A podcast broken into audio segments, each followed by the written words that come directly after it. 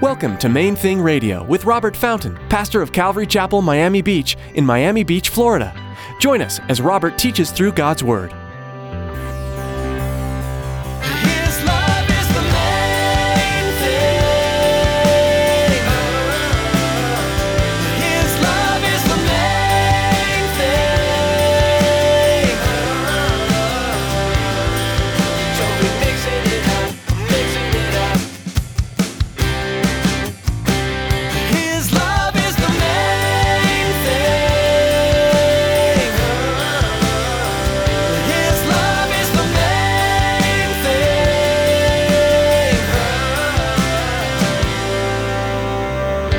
He makes it clear. These are Christians. He's writing to Christians.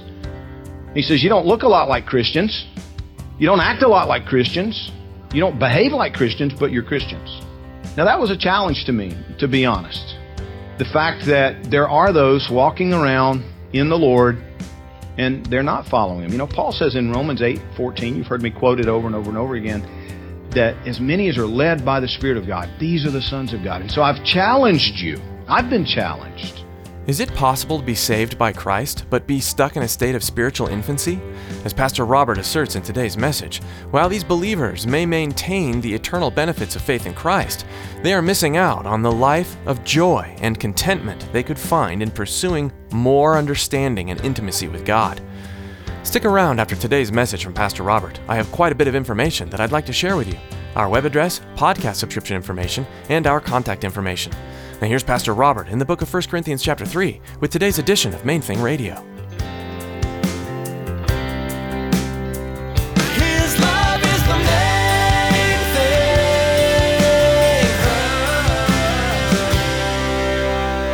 Paul has been talking to us about the natural man versus the spiritual man, a contrast there, and and um, now as Dr. J. Vernon McGee words it, he shifts gears and starts talking to us about unnatural men. The idea being Christians who are still behaving like non-Christians.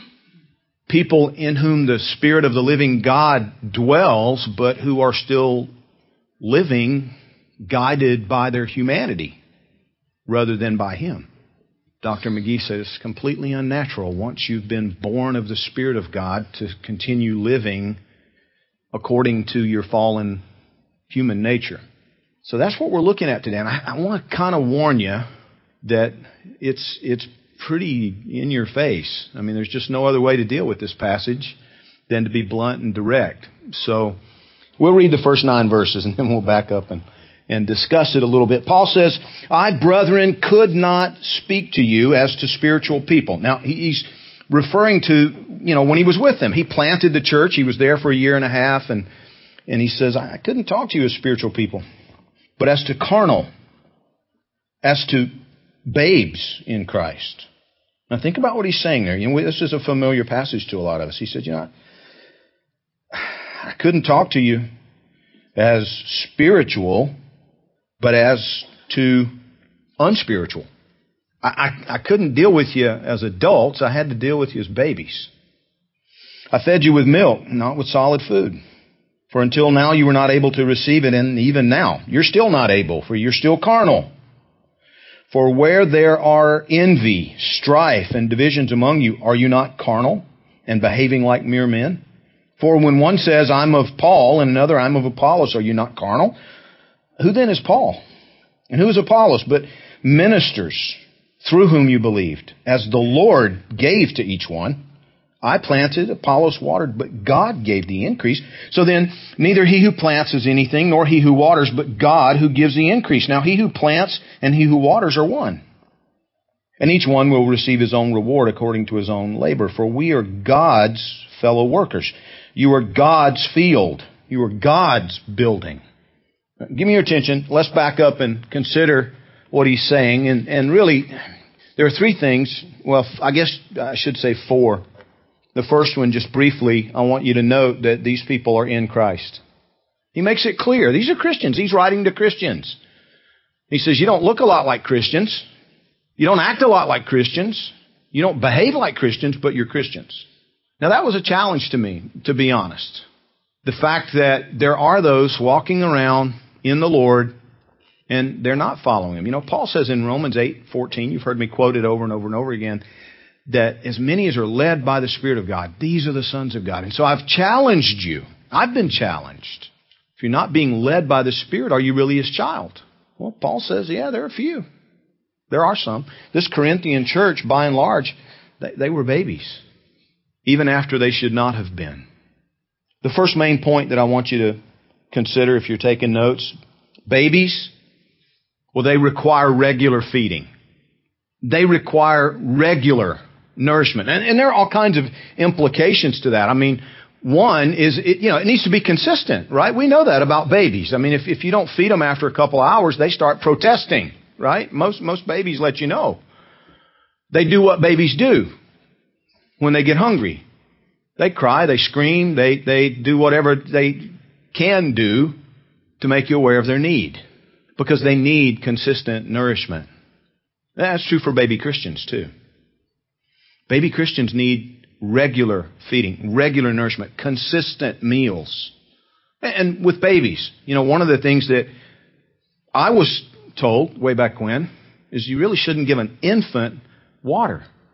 You'd better off to, to give them something that's actually going to nourish them. They need regular nourishment. You know, they'll get the, the liquid they'll get through the formula, through, you know, as they're nursing, this kind of thing. And they, they need that nourishment every couple hours. You need to feed them. They need to be fed. They, they need the milk. Baby Christians need the milk of the Word regularly, consistently. Not sugar water, but the real stuff, real milk. And, and they're not ready to move beyond that. You know, it's completely foolish and inappropriate to try to feed steak to a newborn. We would never do that. As Christians, those of us who've been walking with the Lord for a little while, we need to remember that. When dealing with someone who just accepted the Lord, you know, even if they're 40, 50 years old, you know, if, if, if they've only been walking with the Lord a little while, keep it simple. Stick to the basics. They, they, they need the milk of the Word. They need to understand you know, we're, we're planning and putting together a new believers class because we realize it's been a little while since we've done one, and we have a number of people in the, in the body who need, they need the milk. They need to be clear on the foundational truths. Hebrews chapter 5, by the way, talks a good bit about this. Kind of explaining what the milk of the word is, those foundational truths. When, when babies cry to be fed. We, we don't get angry with them. We understand they're babies. It's okay. You know, we're, we expect that. They can't feed themselves. They're not able to do that. You know, we'd never say to a three month old child, you know, if you're hungry, go to the fridge. What's your problem? No, they need to be fed. We feed them. And, and, and it's, it's okay for baby Christians to expect to be fed.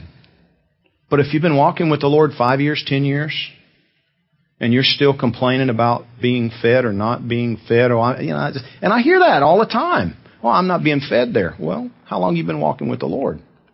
Ten years. Oh, and you're still being fed? When are you going to start feeding yourself?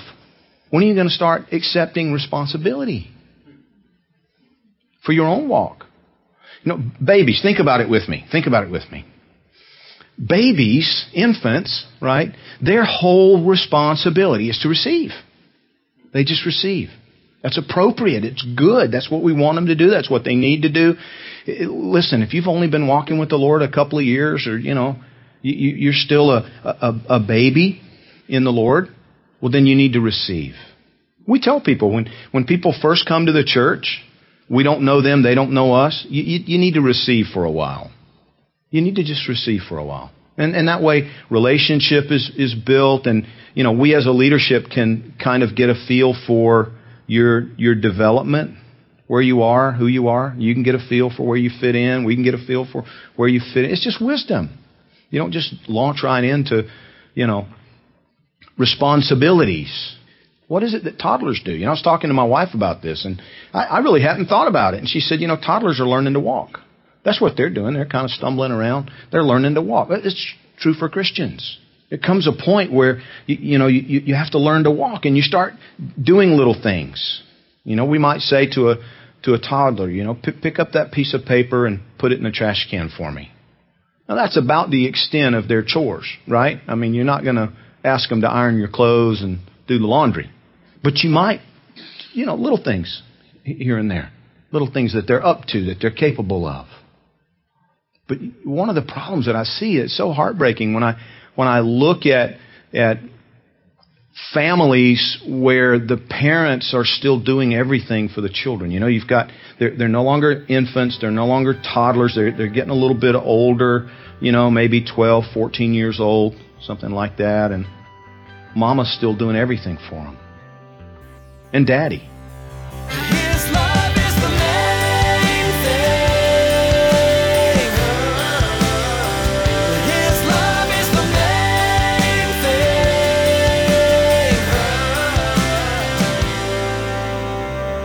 The Apostle Paul had a burden in his heart for the churches. He wanted to express the importance of following Jesus, even when it meant discussing difficult topics.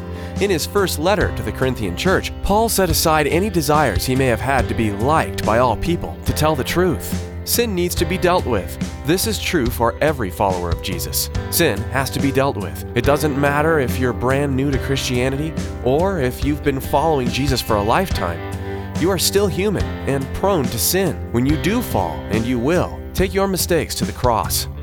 There's grace to cover it all again and again. Thanks for joining us today for Main Thing Radio. Pastor Robert will have more to share from this study in 1 Corinthians next time.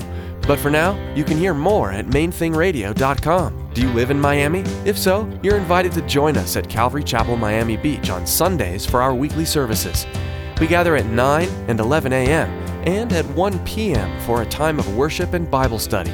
You'll find out more about the church at mainthingradio.com or give us a call. Our phone number is 305 531 2730. When you call, let us know how we can be praying for you.